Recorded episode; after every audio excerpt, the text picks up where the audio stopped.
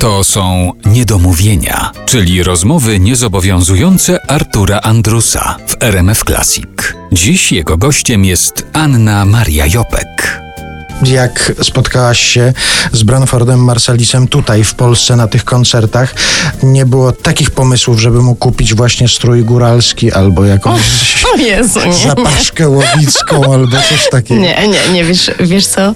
Nie, nie. On naprawdę ma taką wielką klasę, że chyba jakoś człowiek tak nie, nie, nie, nie chyba nie, nie było takich pomysłów. A jak nagrywaliście te piosenki, jak już zdecydowałaś, jakie utwory znajdą się na płycie ulotne, czy w jego przypadku, w przypadku e, Branforda Marsalisa, to wszystko rozgrywało się wyłącznie na poziomie muzyki, czy na przykład on pytał o to, o czym jest ta piosenka, o czym mówi tekst? Dla ciebie tekst piosenki jest bardzo ważny. Wiesz, on to wiedział, można nie rozmawiać. To się Czuł po prostu, po prostu tak. o czym jest ta to jest, piosenka. Tak, tak, także mówiliśmy głównie o formie, o tym też, jakie to powinno być, w którą stronę to energetycznie powinno. Ale tak naprawdę mówiliśmy bardzo mało. To jest tak, że po prostu się jest. I to zauważam, że to jest w ogóle cecha z takimi naj, najwyżej rozgrywającymi na tej planecie, że w ogóle nie należy nic mówić. Należy słuchać. I to się dzieje samo. Tak. I wszyscy świetnie wiedzą, co mają robić. Jak pracowałam z Gonzalo Rubalcabą nad płytą Minione, to mówię do niego, Gonzalo, Gonzalo, wiesz o czym ja tu śpiewam? A Gonzalo mówi tak. I raptem po prostu trzask mówi mi treść tej piosenki. Chociaż nie ma prawa wiedzieć, o czym ja śpiewam, no bo śpiewam po polsku mu nad uchem.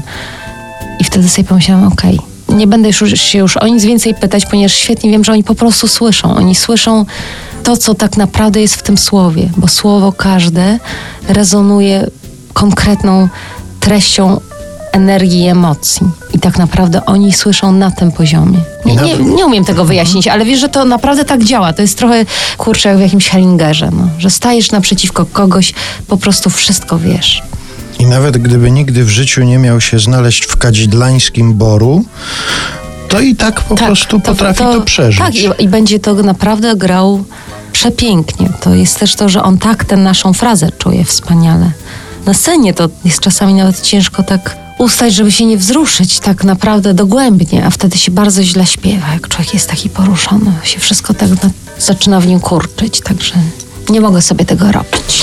A jeszcze zatrzymajmy się na chwilę przy tym tytule w Kadzidlańskim Boru.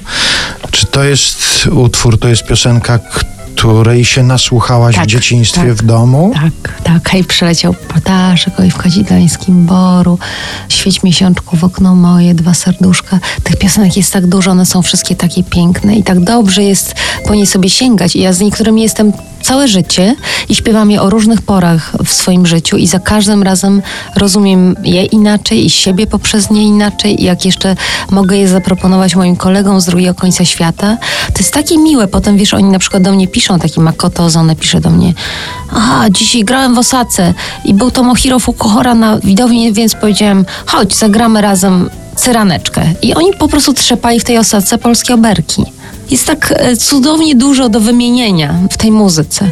Tyle tego, czym możemy się nawzajem nacieszyć i mieć z tego tyle frajdy i tyle ciągle dodania sobie nawzajem. I jeszcze dodatkowo, że to jest takie ulotne i że trzeba tego tak, pilnować. Tak, trzeba tego pilnować i trzeba to złapać, bo w przypadku improwizacji, no to już w ogóle to jest tak, że to za chwilę po prostu wszystkie te rzeczy za, za pięć minut byłyby kompletnie inne i masz świadomość, że to jest ta, taki impuls, że te rzeczy się dzieją, a dodatkowo tutaj jeszcze jest to, że my naprawdę ta pierwsza sesja dwa lata temu, to był cud, że ta sesja się odbyła, że my po prostu między tymi koncertami, jeszcze zanim się wszyscy rozjechali, mogliśmy wejść do tego studia i między pierwszą a czwartą nad ranem złowić cokolwiek.